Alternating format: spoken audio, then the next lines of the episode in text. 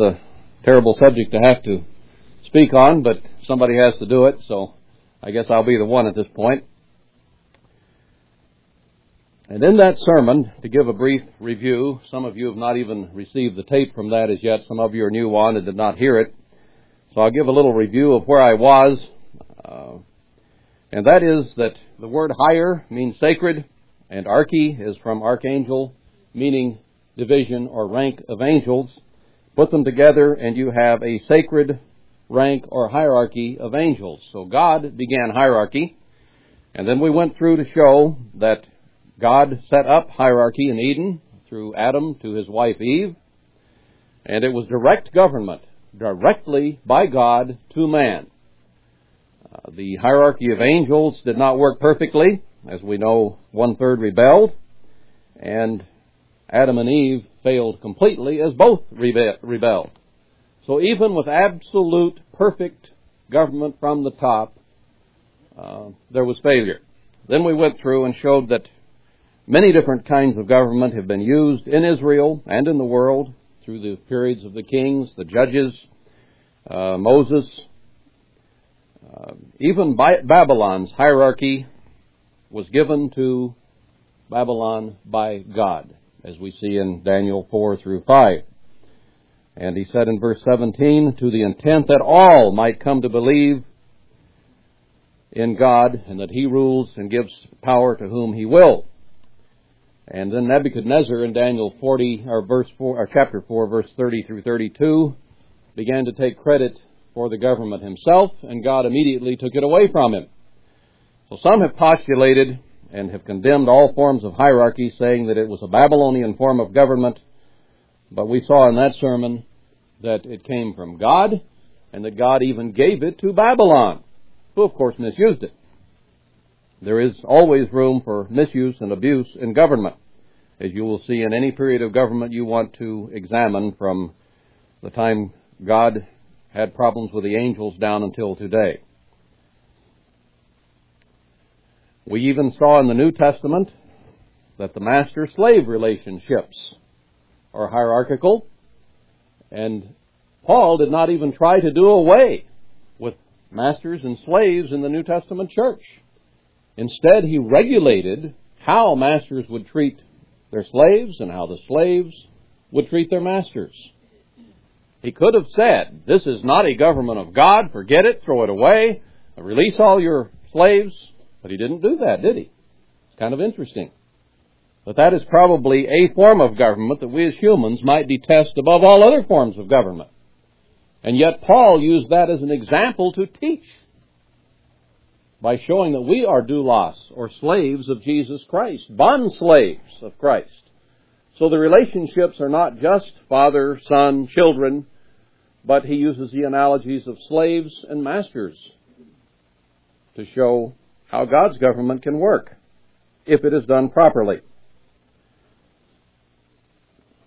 The world tomorrow we saw is set up with hierarchy. The Father, the Son, and through the line of Israel, David is the king, the twelve apostles ruling under him over the twelve tribes. So it's very clear there's hierarchy there. God is the same yesterday, today, and forever, he says. So if that is the form of government he has chosen in the past, it is the form of government he desires today, and it is the form of government he will have in the future. When all the scriptures on this are considered, I think it's unarguable. Then I showed, and I may have had a little disagreement when I first said this, that we love hierarchy. We do, every one of us as long as we're in charge. And I use the example of the little kid who wants a cookie, and if he doesn't get his cookie, he throws himself on the floor, beats the floor, screams at the top of his lungs until somebody puts him in charge and gives him a cookie. Because that's tantamount to what they're doing, is putting the kid in charge by giving in to his tantrum. Then the kid's happy. He's in charge. He's number one in the hierarchy. So the beef we have generally is we are not getting listened to enough, we feel, or we are not the ones allowed to make the decisions, and this rubs us the wrong way. Very simple analogy, but it gets the point across.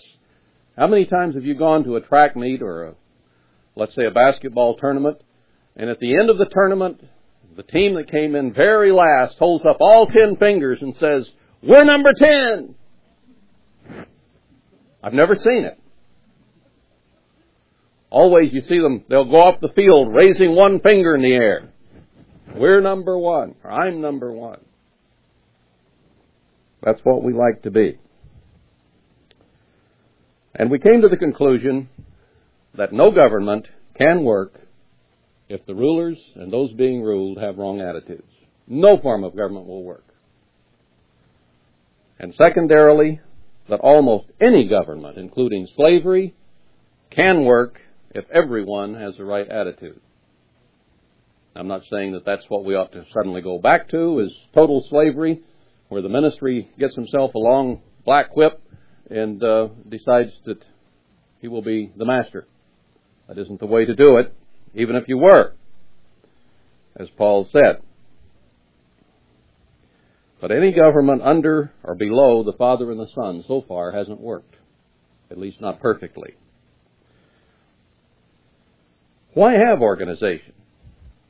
Is it for self-perpetuation or to create jobs? Is it to create a situation so that some people get to have power and that everybody wants that power?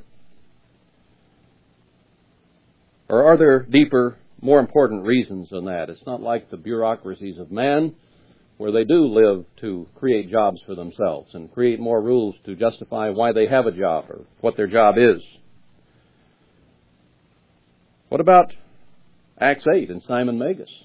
He wanted God's Holy Spirit. He had been baptized by the deacons, but they did not have the authority to lay hands on him and give the Holy Spirit, the germination of God's Spirit, that they might begin a spiritual life. He had to wait until the ministry came along in the form of Peter, I think it was in James, primarily Peter. And Peter discerned an attitude in Simon Magus that the deacons had missed. And he said, No, I won't lay hands on you for the receiving of the Holy Spirit. Now, was there some organization? Was there some decision making there by Peter? You bet there was. There was authority to say, No, you are not repentant. You are not converted. And this just destroyed Simon Magus' whole idea about the church. He decided that he would find a spirit of power somewhere and turn to Satan who has power. And he was willing to give it without the laying on of hands. So he simply changed governments. Peter was not going to lay hands on it. How will we receive God's Spirit if we're not baptized and someone is not authorized to lay hands on? How do we get anointed when we're sick? Because God tells us how to do it. There are very important reasons to have a ministry around. We simply cannot do some of these things of ourselves. Now let's pose a question.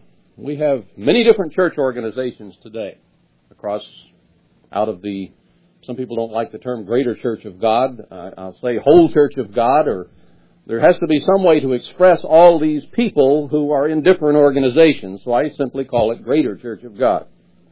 Doesn't mean necessarily one's greater than the other in that sense, but I mean the whole. What if all these organizations decided that some people are right who say there should be no hierarchy whatsoever and disbanded? Just disappeared. Said we, we no longer function. You're on your own, just you and Christ, as some wish it were. What would happen? Anarchy is a word that an, the prefix, is back or against, and government, uh, or, the, the archy part is of angels. So it's against hierarchy. That's what anarchy means. No government. Let's go back to Isaiah 3 and see if we can find the church here. I want to begin in verse 1 to pick up the context. For behold, the Lord, the Lord of hosts, does take away from Jerusalem and from Judah the stay and the staff, the whole stay of bread and the whole stay of water. So this puts this chapter right now. Because I think we've all pretty well recognized by now there is a famine of the word in the land So he introduces chapter 3 by saying, during this famine, these are the conditions which will be extant. And he talks about how the different rulers are going to be taken down. Verse 4, and I will give children to be their princes, and babes shall rule over them. So let's apply this spiritually. Uh, spiritual princes, spiritual babes will be the ones that rule over. And the people shall be oppressed, every one by another, and every one by his neighbor. Now, do we find that going on in the church today? People are arguing and bickering back and forth doctrinally and uh, functionally and governmentally and in almost any way you want to name. There are problems in the church today. The child shall behave himself proudly against the ancient and the base against the honorable. So those who are spiritual babes are going to cry out and say, I want to rule. That's the cookie analogy all over again. It's right here in the Bible. When a man shall take hold of his brother of the house of his father, saying, You have clothing, be you our ruler, and let this ruin be under your hand. It's getting to the place no one wants to be a minister anymore. No one wants to rule because the church keeps falling apart, and who wants to preside over that? I'm so thankful I'm not at the top of this hierarchy in the Church of the Great God. I'm sure glad John is here. He gets to have more weight than I do. Now, we're not talking physically here. We're talking about the weight of governing, the weight of the buck stops here. It's easy for Richard and I here to sort of pass it to John. Well, you need to talk to John about that, see? I'm really thankful he's here. Don't you dare go away.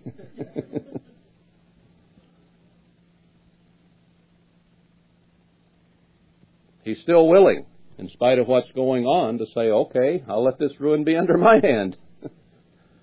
but that's getting rarer. It's getting rarer. And that day shall he swear, saying, I will not be a healer, or as my uh, margin says, a binder up, one who tries to fix things.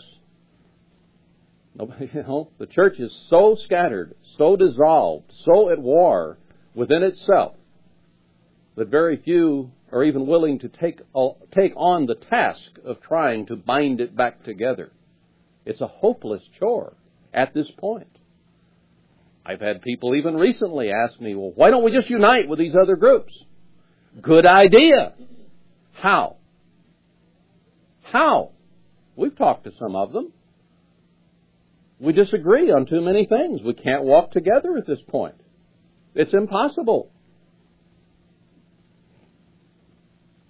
Until things change. For Jerusalem is ruined and Judah is fallen. I think that's pretty clearly talking about the church today. Because their tongue and their doings against the Lord. Read James 3 about no man can control the tongue, and some of the greatest damage we do to each other is with our tongues, not ruling our tongues. To provoke the eyes of His glory. The show of their countenance does witness against them. You can see their attitudes right on their faces in many cases. They declare their sin as Sodom and hide it not. Now let's go down to verse 12. As for my people, children are their oppressors, and women rule over them. O my people, they which lead thee, that is, the women and children, cause you to err and destroy the way of your paths. There are those who would have us have a democracy now in God's church, particularly this one. It's, there's been a movement lately. Even giving the women and children a vote in everything we do. Now, think about that. A cross section of any congregation of the Church of God anywhere is going to have a majority of women and children. Simply because there are more mothers and kids than there are fathers. So who rules if you have a democracy within the church? The women and children. They have more votes. Right here in Isaiah 3. Won't work. God says it will cause you to err, and it will destroy the way of your paths. Now let's go on down. Verse 25. Well, verse 24, and it shall come to pass that instead of sweet smell there shall be stink. And what does God do when he smells stink? He turns his head. He told ancient Israel to bury their dung. Because when he walked through the camp, he didn't want to smell it or step in it. But he says we in the church today have come to the point that there's stink, and instead of a girdle, a rent, and instead of well set hair, baldness, and instead of, uh, well, that, that's enough of that, burning instead of beauty. Your men shall fall by the sword, and your mighty in the war. The men cannot stand up anymore. They're spiritually dying. And he says the women and children will be taking over. And her gates shall lament and mourn, and she being desolate shall sit upon the ground. So God says it's all going to fall apart, that the church is going to be desolate and sit upon the ground. Again, Matthew 24, 2, not one stone left upon another. And he says here in verses 2 and 3 of this very chapter, that God is taking away the mighty man and the, the judge, the prophet, the prudent, the ancient, the captain of fifty, the honorable man, and so on. So he's breaking it down. And that no man wants to rule anymore. The women and children basically will take over, and total desolation occurs. And we're almost there. Now it's interesting, once that happens, it begins to turn around. And how does it get back in order? Read chapter 4. And in that day shall seven women take hold of one man. This other deal did not work. So they're going to go back to the man and take hold.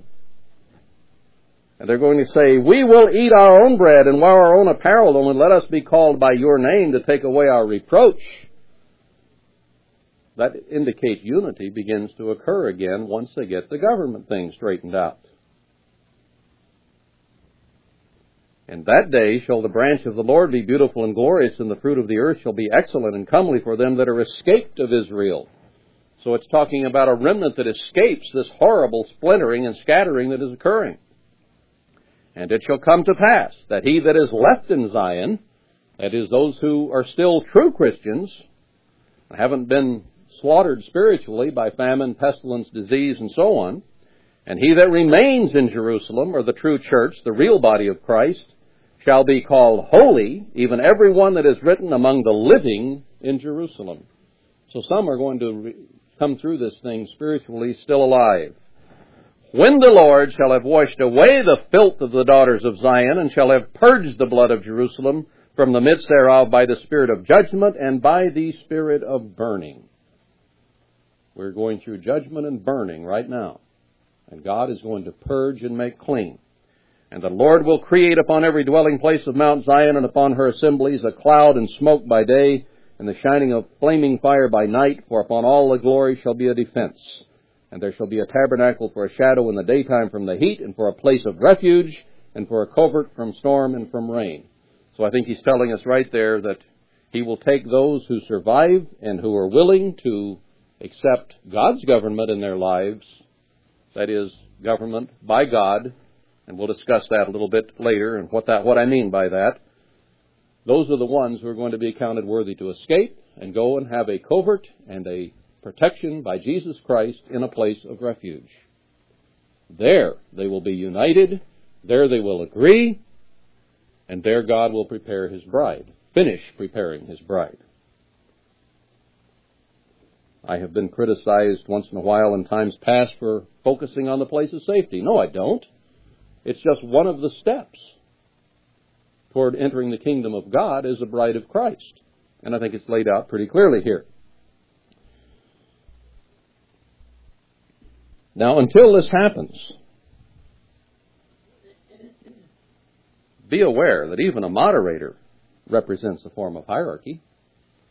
Somebody has to decide where we're going to meet to take a vote. Somebody has to decide what we're going to vote on. There's a certain amount of control wielded even there. What about a family? There, there have been times in my family, years past, when, uh, before all the kids left the nest anyway, maybe we'd be driving home from church after two Sabbaths and two sermons, and I was tired, so I'd say, Where shall we eat tonight? I don't care. I don't know. Wherever you say. Well, how about we go here? Oh, no, I don't want to go there. and maybe you won't even eat because nobody can say, "Oh, I don't care. Eh, the matter to me." Somebody finally says, "Well, I think we ought to go here," or the driver of the car has to pull in somewhere. Something has to happen here. A decision has to be made. And in absolute democracy, you might all go hungry.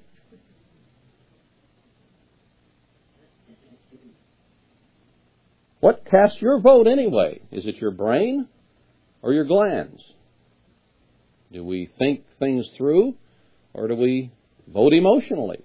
You know, we, we can have problems with this voting thing. See, there has to be some organization to accomplish any goal, whether it be stopping for dinner or whatever it is that we want to do. You have to have some organization to accomplish it. Now let's go to the lowest level of the hierarchy.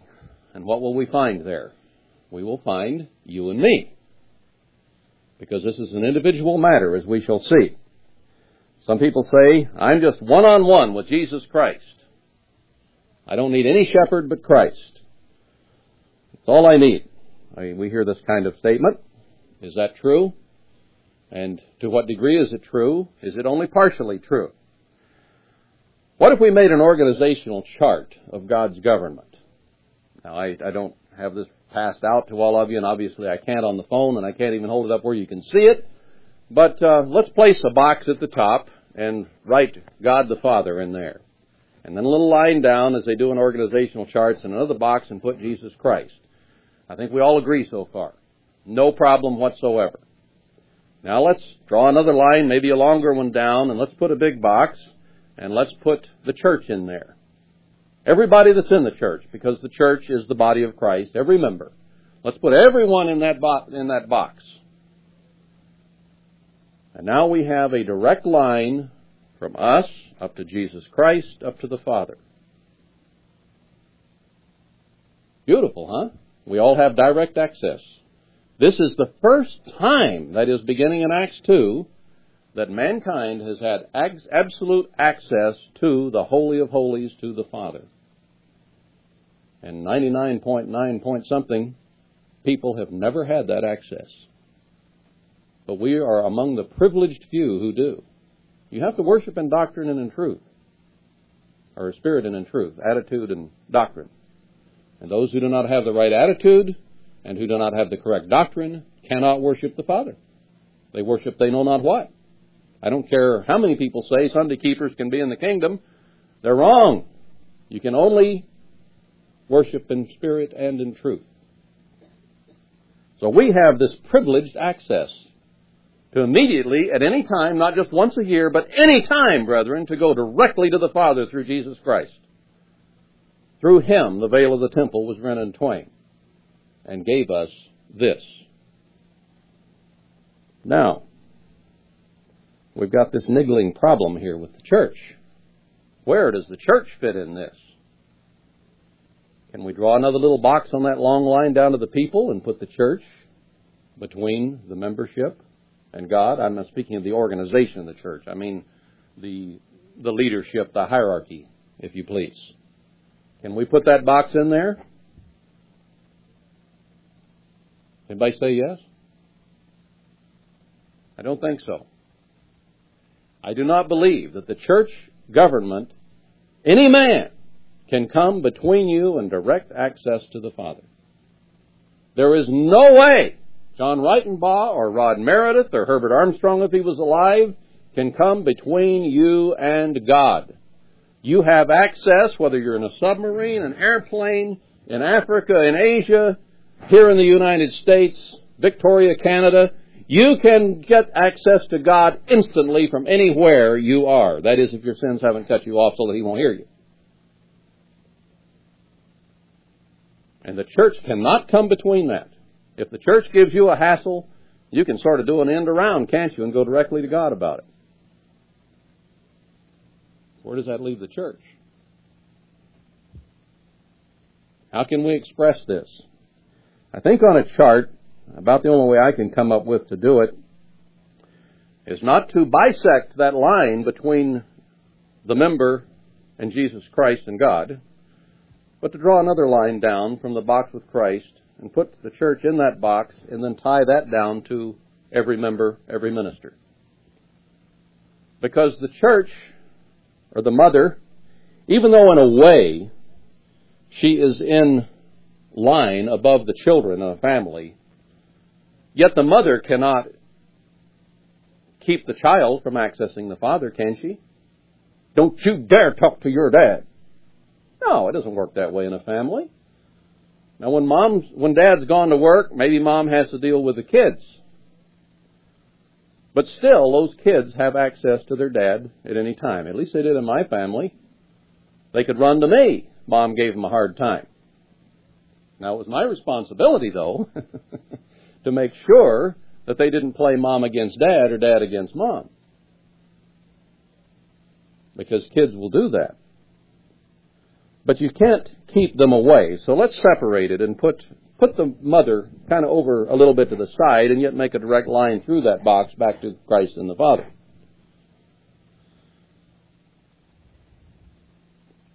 Because what is a mother's job? We'll see that here in just a minute. First of all, Galatians 4:26, Jerusalem is the mother of us all. That is, the church, the organization, is the mother of us all. Though we're all part of the, the mother in one sense in an analogy, uh, there is an organization as well, and those who have been given certain gifts in that organization do have responsibilities.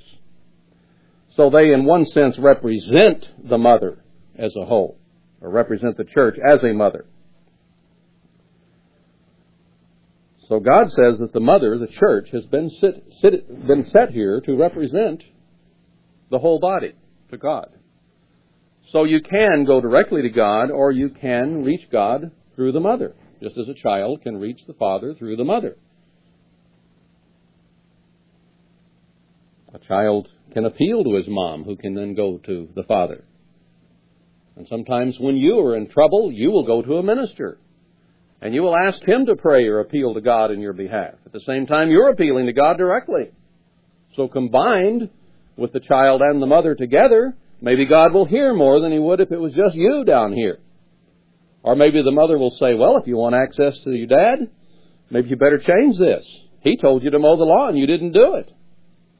So you see, the mom is there to help that child keep his relationship with the father correct.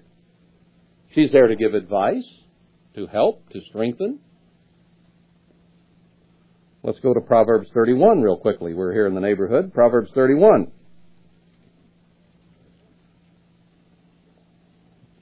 Verse 10 Who can find a virtuous woman? A church. Well, it's hard these days, isn't it? If you do, her price is far above rubies. The heart of her husband does safely trust in her so that he shall have no need of spoil. His family will be well taken care of. That's part of her responsibility. Take care of the family. She will do him good and not evil all the days of her life. She seeks wool and flax and works willingly with her hands. What did Paul tell the ministry? Not to work out of constraint or for a paycheck, but to work willingly. She's like the merchant ships. She brings her food from afar. She works at providing food for the children and for the husband, for the, for, for everyone in the family. She rises also while it is yet night and gives meat to her household and a portion to her maidens. She isn't lazy. She's right on the ball doing her job. God gives her quite a bit of latitude. She considers a field and buys it. With the fruit of her hand, she plants a vineyard so she can establish congregations. She has certain responsibility and authority here. She perceives that her merchandise is good. Her candle goes not out by night. She stays up late. The ministry needs to stay up late, studying, diligently preparing to be sure, or, well, maybe stay up late, get up early. It talks about both here. To be sure, good food is provided. She lays her hand to the spindle and her hands hold the distaff. She stretches out her hand to the poor. There's your third tithe program. Without some kind of organization, how is this done? Yes, she reaches forth her hands to the needy. She is not afraid of the snow for her household. When tough weather comes, uh, rough water is there. She's not afraid because she's taken care of things. She makes herself coverings of tapestry. Her clothing is silk and purple So she provides good clothing, righteous teaching for her children. Her husband is known in the gates and when he sits among the elders of the land. So when people look at us as a mother, as a church, all of us together and the ministry, they should say, wow, what a God to have such a woman. How much do we reflect that? Good question for us. She makes fine linen and sells it, delivers girdles to the merchant. Strength and honor are her clothing, and she shall rejoice in time to come. So God says a church that rules well will have strength and will be given honor. She opens her mouth with wisdom, and in her tongue is the law of kindness. Well, there you get away from abuse, don't you? There are good mothers and there are bad mothers. And we've seen it in our lives. Remember the block you grew up on? Some mothers were fine mothers and took good care of the kids, and that's where everybody wanted to come, was down to Jones's house. And other mothers weren't so hot. Maybe they were off drinking or something else, and their kids were running around like waifs with the dirty clothes and nothing to eat and snotty noses. So you've seen both. And you may have survived uh, one of the bad ones. I don't know. Or maybe a bad father. So our perception of father and mother is colored to some degree by our own lives. But we need to understand that a proper mother, a proper church organization and government is going to rule with wisdom and the law of kindness in her tongue. Gentle. Isn't that the way Paul told the ministry to react to people? To be helpers of their joy, to be an encouragement, a strengthening, not an overlord. And he said that several times. So yes, there have been abuses, but that does not do away with nor dissolve what God wants to do. That is just an abusive mother. And we have to get away from that. Her children rise up and call her blessed, her husband also, and he praises her. Many daughters have done virtuously, but you excel them all. Favor is deceitful, beauty is vain, but a woman that fears the Lord, she shall be praised. So we're not here to look pretty. We're not here to increase in size necessarily. We're here to be the best mother of whatever God, children God blesses us with that we can possibly be whether it be few or whether it be many. And if we do this, maybe God will give us more. He opened wombs at times, didn't he? Or he closed wombs at times. It's up to him. But a lot of it has to do with what kind of mother we are. And I'm including all of us here, as you shall soon see. Give her of the fruit of her hands and let her own works praise her in the gates. Doesn't God judge us to some degree by our works? By faith, we show our, uh, by our works, we show our faith. So the mother is very important. Now, can a family without a mother, just the father and the kids, survive and will, can the kids grow up? Can happen. But just try it. It's hard to do. Man has to go out and work. There's no one to take care of the kids. Somebody else takes care of them. They don't get properly disciplined. They don't get properly loved. And the family is to one degree or another dysfunctional.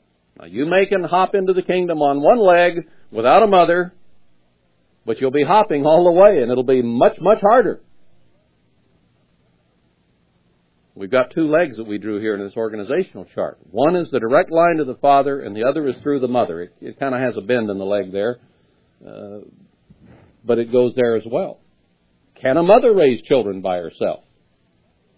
In some respects, that might even be harder.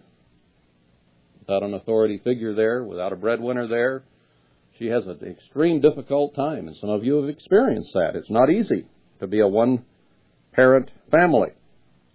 It just makes the whole process harder. So do we begin to see that we need a father and a mother? Now, what, is the, what part does the ministry play? Let's go to Ephesians 4. Ephesians 4.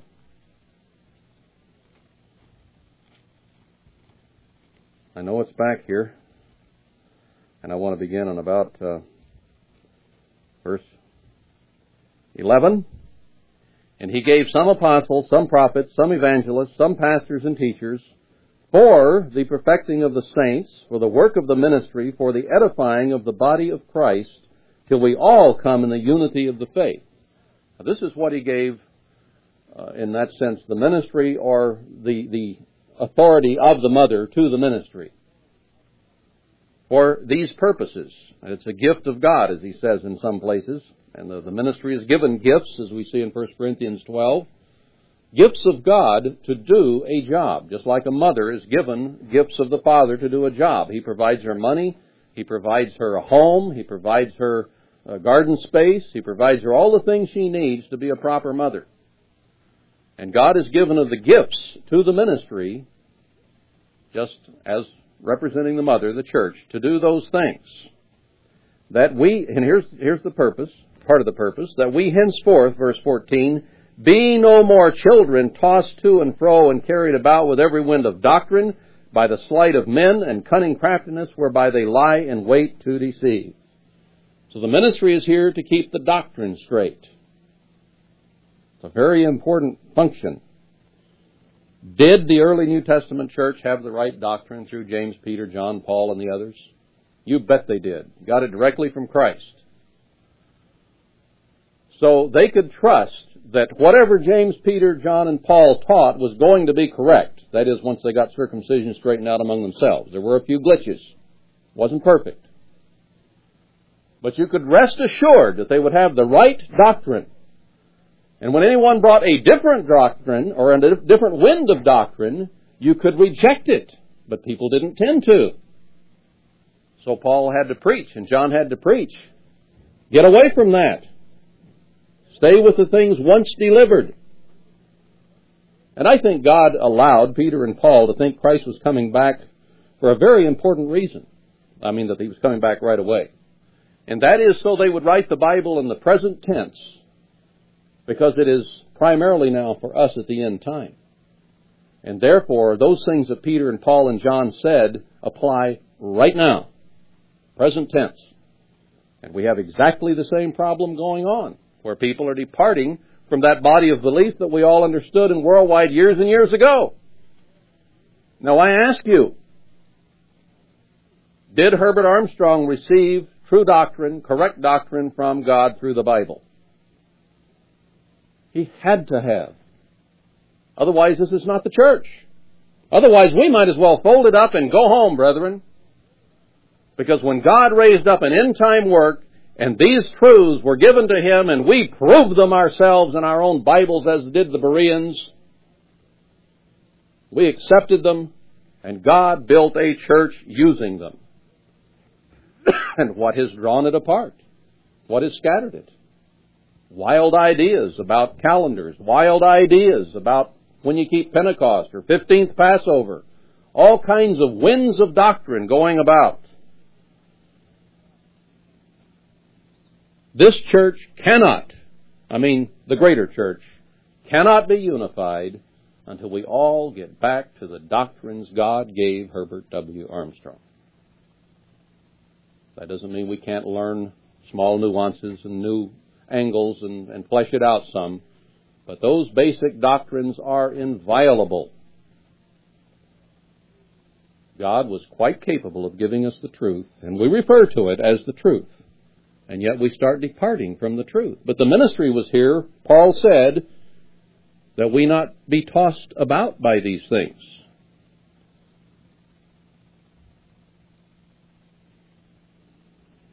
Now let's understand that the ministers are sheep also. And no minister is any better than any other sheep. And I mean that. We are no better than another sheep. God has given certain people gifts, and He gives different gifts to different people, if you read 1 Corinthians 12. For the purposes we read there in Ephesians 4, and which are also mentioned again in, in 1 Corinthians 12, to keep the body together. Now, what happens when you despise a gift of God? Go back and read the story of Esau, if you wonder. When you despise something God has given, what happens? You think about it in your own life. Let's say you have somebody that you love more than any other human on earth, and you think about it over a period of time, and you think of the perfect gift for that person who has nearly everything. And maybe you save your money over a period of months to give them something special. And you unwrap it and you see this real funny look go through their eyes. And they don't like it. And you know they don't like it. It just crushes you. And it breeds a certain frustration and maybe even resentment toward that individual if they didn't like what you brought them. Do you think God does not get frustrated and upset with us when we despise what He has given us? even the ministry? I laugh when I say that because many do not look upon the ministry as a gift anymore. And they certainly look it in the mouth. If it's a gift horse, or if it's a gift whatever they're trying to figure out. Gift ass, maybe. You see? But we're human too. Uh, give us room to be human, but we have been given certain gifts of God. Some more, some less, different gifts. And this mother child thing does not go all the way through necessarily. Let's see in 1 Timothy 5, 1 Timothy 5, that the application can change because we also are brothers and sisters together. See, the analogies don't go all the way through. Uh, they go a certain amount, and another analogy, analogy applies that we might understand what God is doing. So he tells the ministry, rebuke not an elder or an older man, but entreat him as a father so a young man, you can get all over his case once in a while, but a, an older man, uh, treat with respect the hoary head, as Proverbs says. And the younger men as brothers. You know, you, you can get on to them a little more, perhaps. The elder women as mothers, treat them with honor and respect as mothers. The younger as sisters with all purity. Be careful how you approach them. Honor widows that are widows indeed. So there are different relationships here in the family that uh, that ebb and flow depending on who you're talking to. But he tells Timothy in 1 Timothy 4:14 not to neglect the gift that is in him. But God had put a gift in Timothy, and he was to be careful to use that gift to the benefit of God's people.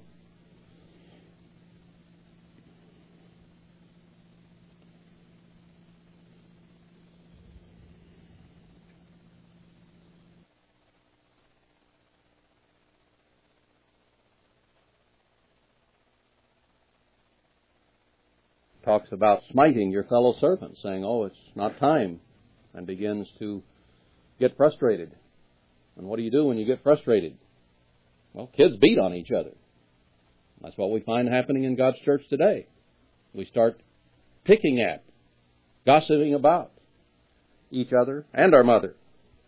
Why isn't the Father doing anything, we might say? He isn't hearing our prayers. He isn't hearing our cries. Yet Matthew 25, 37 through 46 says that we will be judged on how we treat each other. Are we passing Christianity 101 here? How are our marks? We need to think about that. Because God says He'll judge you and me based on how we treat each other. Now that's scary, isn't it? If you stop to think about it. It's not just you and me, Lord, is it? Can't be. He says, I'll judge you on how you treat each other. So if you think you can run off somewhere and do this by yourself, just you and me, Lord, you got another thing coming. Because if you deny your brothers, helping them, encouraging them, strengthening them, meeting with them, fellowshipping together, God says you're leaving him out of the picture. That's another scary thought. Proverbs 15 verse 20, I won't turn and read it, says that a fool despises his mother in so many words. Or paraphrased at least pretty close to that. A fool despises his mother. So be real careful. Isn't it nice that we have a chance to choose our mother? Lots of mothers out there right now. Church organizations. We need to inspect the doctrine, inspect how kind and gentle they might be, how loving how authoritarian? Do they maintain the correct doctrine? We need to inspect those, choose a mother, and stick with her. Not dishonor her. Not go away from her. The father is always the most important in the family. Can't get away from that, don't want to get away from that. But the mother comes second. We always please God ahead of man. Yet sometimes mercy rather than sacrifice does please God because He prefers it. But always be sure you please God first, your mother second, but don't despise your mother. And that's what we tend to do, is disrespect the mother first. We see that in the human realm day in and day out. We've already talked about it some.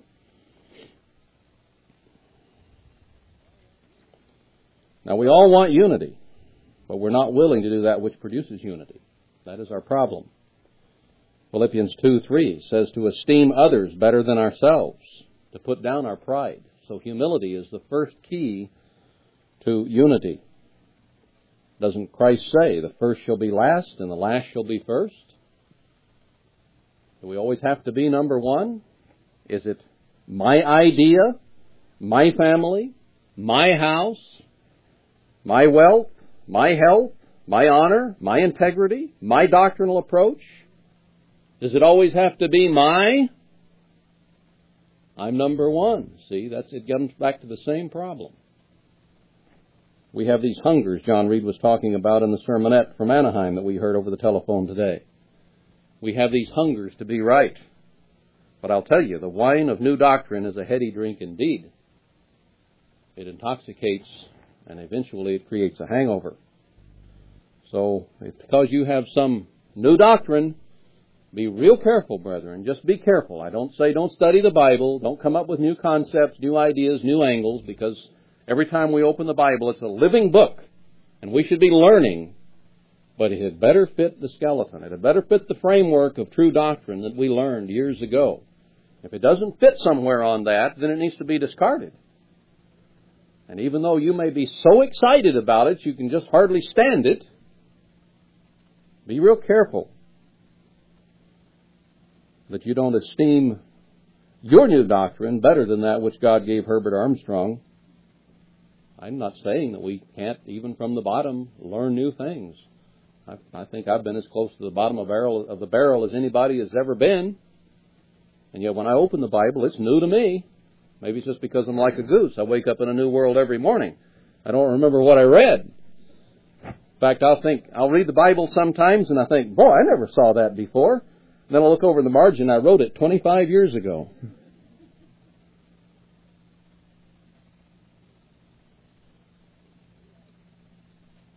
we are to be learning and we are to be studying, but just be careful of what you think you learned fits with those things that we know are right and have been tested and so on before. See, the ministry can't come between you and God. It just can't. Who gets between you and God. You do. I do. I get between me and God. My sins cut me off. It isn't the ministry that's the problem in that sense. It isn't the church organization. It's me. That's why this thing comes down to self-government. I think it was Elroy Fair, at least this is where I heard the quote from. So we get, need to get to know the God we don't know rather than the one we do know. Think about that one. Which God do you know? The one you see in the mirror every morning. You think you're right about this, that, and the other thing. That's the God you know, the idolatry. And we have to open the Bible and get to know the God we don't know. And put aside our ideas, our thoughts, our pride, and humbly yield to one another. Esteem others better than ourselves. That is a tough call. It's so easy to say they're wrong and I'm right. You don't think you're wrong, do you? If you did, you'd think something different. But you think you're right, and I think I'm right. It's automatic. But we need to truly consider what someone else has to say. So the first key to unity is humility, esteeming others' opinions, ideas, thoughts better than our own. That doesn't mean we accept that which is wrong and contrary to the Bible, but I mean we need to be willing to yield and give and serve and listen to one another. And the second key that is going to be absolutely necessary is to return to the faith once delivered. Not be run about by every wind of doctrine. It's so easy to happen. We can't be unified. We can't walk together unless we agree. I mean, what about the group that we know of that all decided they'd keep the feast on their own? And then they got together and they couldn't agree on when it ought to start. So they started the feast three different times, I think it was. There's democracy for you. There's getting away from that which unified us under Mr. Armstrong. You see, we have to go back to those things if we're ever to get together. Proverbs 5, 15 to 20 talks about it. Not embracing a strange woman. The wife of our youth, it says, is the one we should pay attention to. That's the woman that God raised up. Those were the truths. And the further you get from that, the more in trouble you will be. So self-government is the key. What does God tell us? For the ministry to bring every one of your thoughts into captivity? No, that's an abuse. If the ministry tries to tell you every little thing to do and how to live your life, it says bring your own thoughts into captivity. See, no government can work if the lowest common denominator, all those subject to that government, don't control themselves. Isn't it happening in our so-called wonderful democracy that started out with bells and whistles and cracked liberty bells? We thought, ah, democracy will solve all the problems. But what do we find? We find those in leadership, even though there are checks and balances in this so-called democracy, actually republic. Yet we find graft and corruption among those who are supposedly the leaders, and the checks and balances don't always work. And they say, you go over there and you steal from them while I go over here and steal from them, and we'll never get together and tell the story. I mean, these things go on in the cloakrooms in Washington all the time. Unless somebody feels that they're not number one, and then they'll turn in the guy that is number one. So the fight goes on. And what is happening to our society because we don't any longer govern ourselves in traffic. There are articles out right now about the aggressive driver. We're getting more and more selfish. You get out of my way. There's only so much room on this freeway and I want it all. We don't govern ourselves and therefore our society is falling apart. And the same thing is true of the church. Any government, as I said before, will not work unless everyone in it is self-governing from the top to the bottom. And therefore the church is supervised self-government. Just like in the family, the father goes to work and leaves the kids to govern themselves. They're supposed to have the right attitudes. They're not supposed to kill each other. They're not supposed to turn on the fire hydrant. They're not supposed to burn the house down. They're supposed to govern themselves.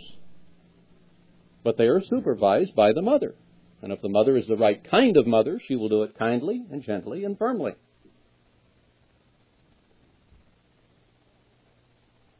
We have a problem, though, and it's in this little Snoopy cartoon. Linus is sitting here with his thumb in his mouth and his banky around his shoulder, hugging it up. And Lucy's sitting beside him. And he says, Why are you so always so anxious to criticize me? And she said, I just think I have a knack for seeing other people's faults. And he says, What about your own faults? And she says, I have a knack for overlooking them. Pretty much it, isn't it? What does he tell us in Philippians 4 8? Philippians 4, verse 8. We are to walk as Christ walked, 1 John 2 6. We are to bring every thought into the captivity of Christ. We are to self govern. We are to make sure we are doing what's right. I'm standing here talking instead of finding Philippians, but I know it's right back here. Uh, chapter 4, and verse 8. Finally, brethren, whatsoever things are true, are real, that is, reality, whatsoever things are honest, whatsoever things are just, whatsoever things are pure, whatsoever things are lovely, whatsoever things are of good report, if there be any virtue, if there be any praise, think on these things. Now, does that mean that you cannot recognize an error when you see one or a false doctrine when you see one? No. Did Paul ignore the problem in 1 Corinthians 5 when he saw it? No, he addressed it and he said, You put that man out of there because of that sin. So he recognized the sin, he made a judgment on the sin. But he did not emphasize nor dwell on that sin. He took care of the problem and got his mind back on whatever he could find that was pure and just and holy and good and right. So we're not to blind our eyes to problems necessarily, but God says make your emphasis, make your thought pattern on any virtue. I mean, it's easy, isn't it, to be like Lucy and say, "Oh, I can see your problems. That's no that's no difficulty." But maybe that person is mostly converted and just has a problem or two. God is telling us through Paul here to emphasize what is good about that person. Don't emphasize that which is wrong. Because if you want to emphasize the wrong, first thing you know, everything that person does will be wrong. It's just a thing that happens. Emphasize the negative, and pretty soon everything's negative. Emphasize the positive, and pretty soon maybe you can dwell, deal with and dwell with and handle the negative. It's a matter of direction which you cause your thinking to take. Your thinking will naturally, as a man, influenced by Satan and your human nature, go downhill toward the negative. It's just automatic. It's just like falling off a log. But you have to force it to think on the good part. Especially when somebody's doing something that's wrong right in front of you. So easy to put them down and throw them away because of that particular problem you think you see at that time. Maybe you do see it. Maybe it's not just think you see.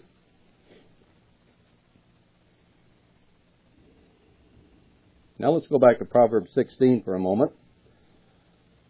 And I just want to hit a few verses here. They're all close together, and they show us something. Proverbs 16. And let's pick it up in uh, verse 28. A froward, a presumptuous man sows strife, and a whisperer separates chief friends. That thing's happening in the Church of God today. Well, what's the solution to that? Self governing of the tongue. Go back and read James 3. We have to learn to control our tongues. Church can't control your tongue. God won't control your tongue. Satan will try to influence your tongue. You have to make a decision to control your tongue. I have to do the same with mine. I can't say collectively here. Now, the Scripture says we ought to all control our tongues. It's so easy for you to get off the hook and say, well, that means everybody. But did you hear? It's so easy to excuse ourselves because we have the straight dope on so and so. Maybe you do, maybe you don't. Chapter verse 32. He that is slow to anger is better than the mighty, and he that rules his spirit than he that takes a city. Maybe a great warrior could take a city, but God says if you rule your own spirit, you're far greater than that person who could kill people and take over a city. That is the hardest thing you've been given to do, is to rule your attitude, rule your spirit, rule your mind, rule your consciousness, so that every thought comes into the captivity of Christ so that the very mind of Christ be in us. That is a tall order. But that's what self-government is all about. Chapter 17, verse 5. Whoso mocks the poor reproaches his maker, and he that is glad at calamity shall not be unpunished. Sometimes we feel better about ourselves if we can put somebody else down and laugh at their calamity, laugh at their sin, laugh at their ineptitude. But God says control that attitude. Don't laugh at the calamity of someone else. The Bible's full of instruction like this. He, he puts it down as our individual responsibility.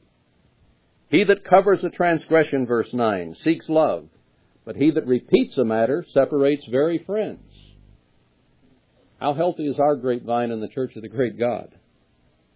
Maybe I shouldn't even ask that. How long does it take for an evil report or a foul deed or a sin or a misstatement to get through the church.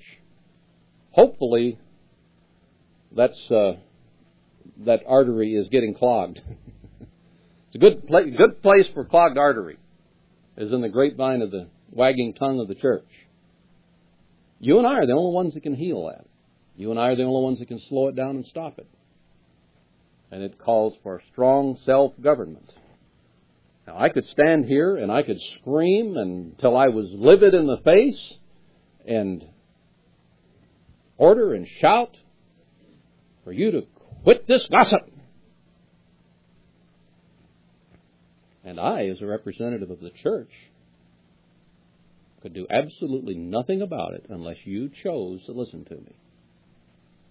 So I won't yell at you. Wouldn't do any good. It's up to you. See? Self government. 17 verse 14. The beginning of strife is when, when one lets out water. So easy, so natural, so urgent at times to start strife. Comes easy. But only we can control when and where we go to the bathroom on each other.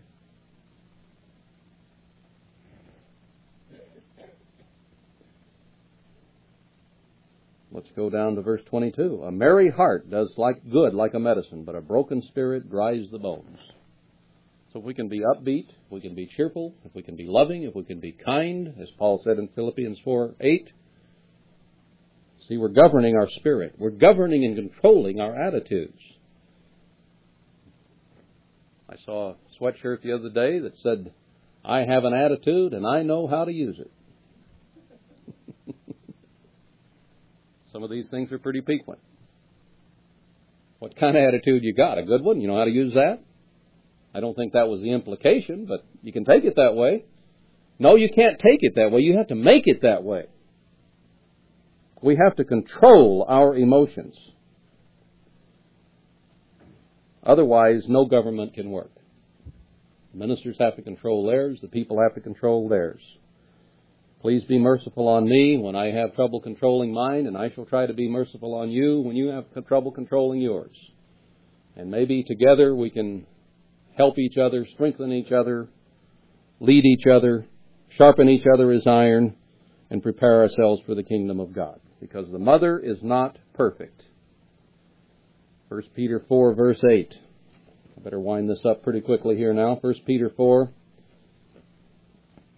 in verse 8. Above all things, have fervent love among yourselves, for love shall cover the multitude of sins. Now there's a scripture that's probably dear to, to the hearts of all of us. We love to have our sins covered. And if we love our brother as ourselves, we will love to have his sins covered. So, you'll see us make mistakes, brethren. You'll see John make a mistake every 10, 20 years. And you'll see me make a mistake every time you follow me around. But have mercy on us. Have compassion on us. Didn't Elijah and Paul suffer from like passions as everybody else? Sure they did. They had to fight to control themselves just like everyone else. And so do all of us. But if the family is not going to be dysfunctional, we have to learn to give, get along with each other. I want to go quickly to Colossians here because this, this, this is really a good one. Colossians 3 and verse 11. Colossians 3:11. Paul is talking here about having the right attitude in verse 10. Put on the new man where there is neither Greek nor Jew, circumcision or uncircumcision, barbarian, Scythian, bond nor free, but Christ is all in all. Now these people, Greek and Jew, hated one another, wouldn't even speak to one another. And here they were sitting in a congregation, loathing each other from childhood. I mean, they're not like us, who sort of out of all parts of society came together and here we are. No, they hated one another from birth. They were taught that. And what kind of a personal, individual responsibility did Paul lay on them? Understanding that background. Put on, therefore, as the elect of God, holy and beloved, bowels of mercies, kindness, humbleness of mind, meekness, long suffering, forbearing one another, forgiving one another. If any man have a quarrel against any, even as Christ forgave you, so also do you. That was a big order for those people. And yet Paul and God expected them to live up to it because they now were no longer Greek nor Jew. They were all the elect of God just as you and I are.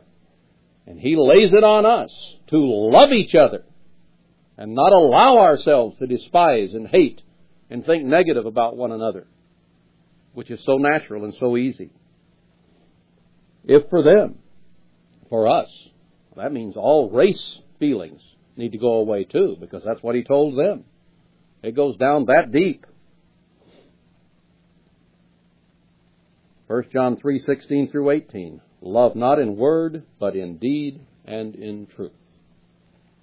Then the government will work. Then the hierarchy will work. Let's understand that we have a direct line to the Holy of Holies and to God Himself in heaven. What an incredible thing that is.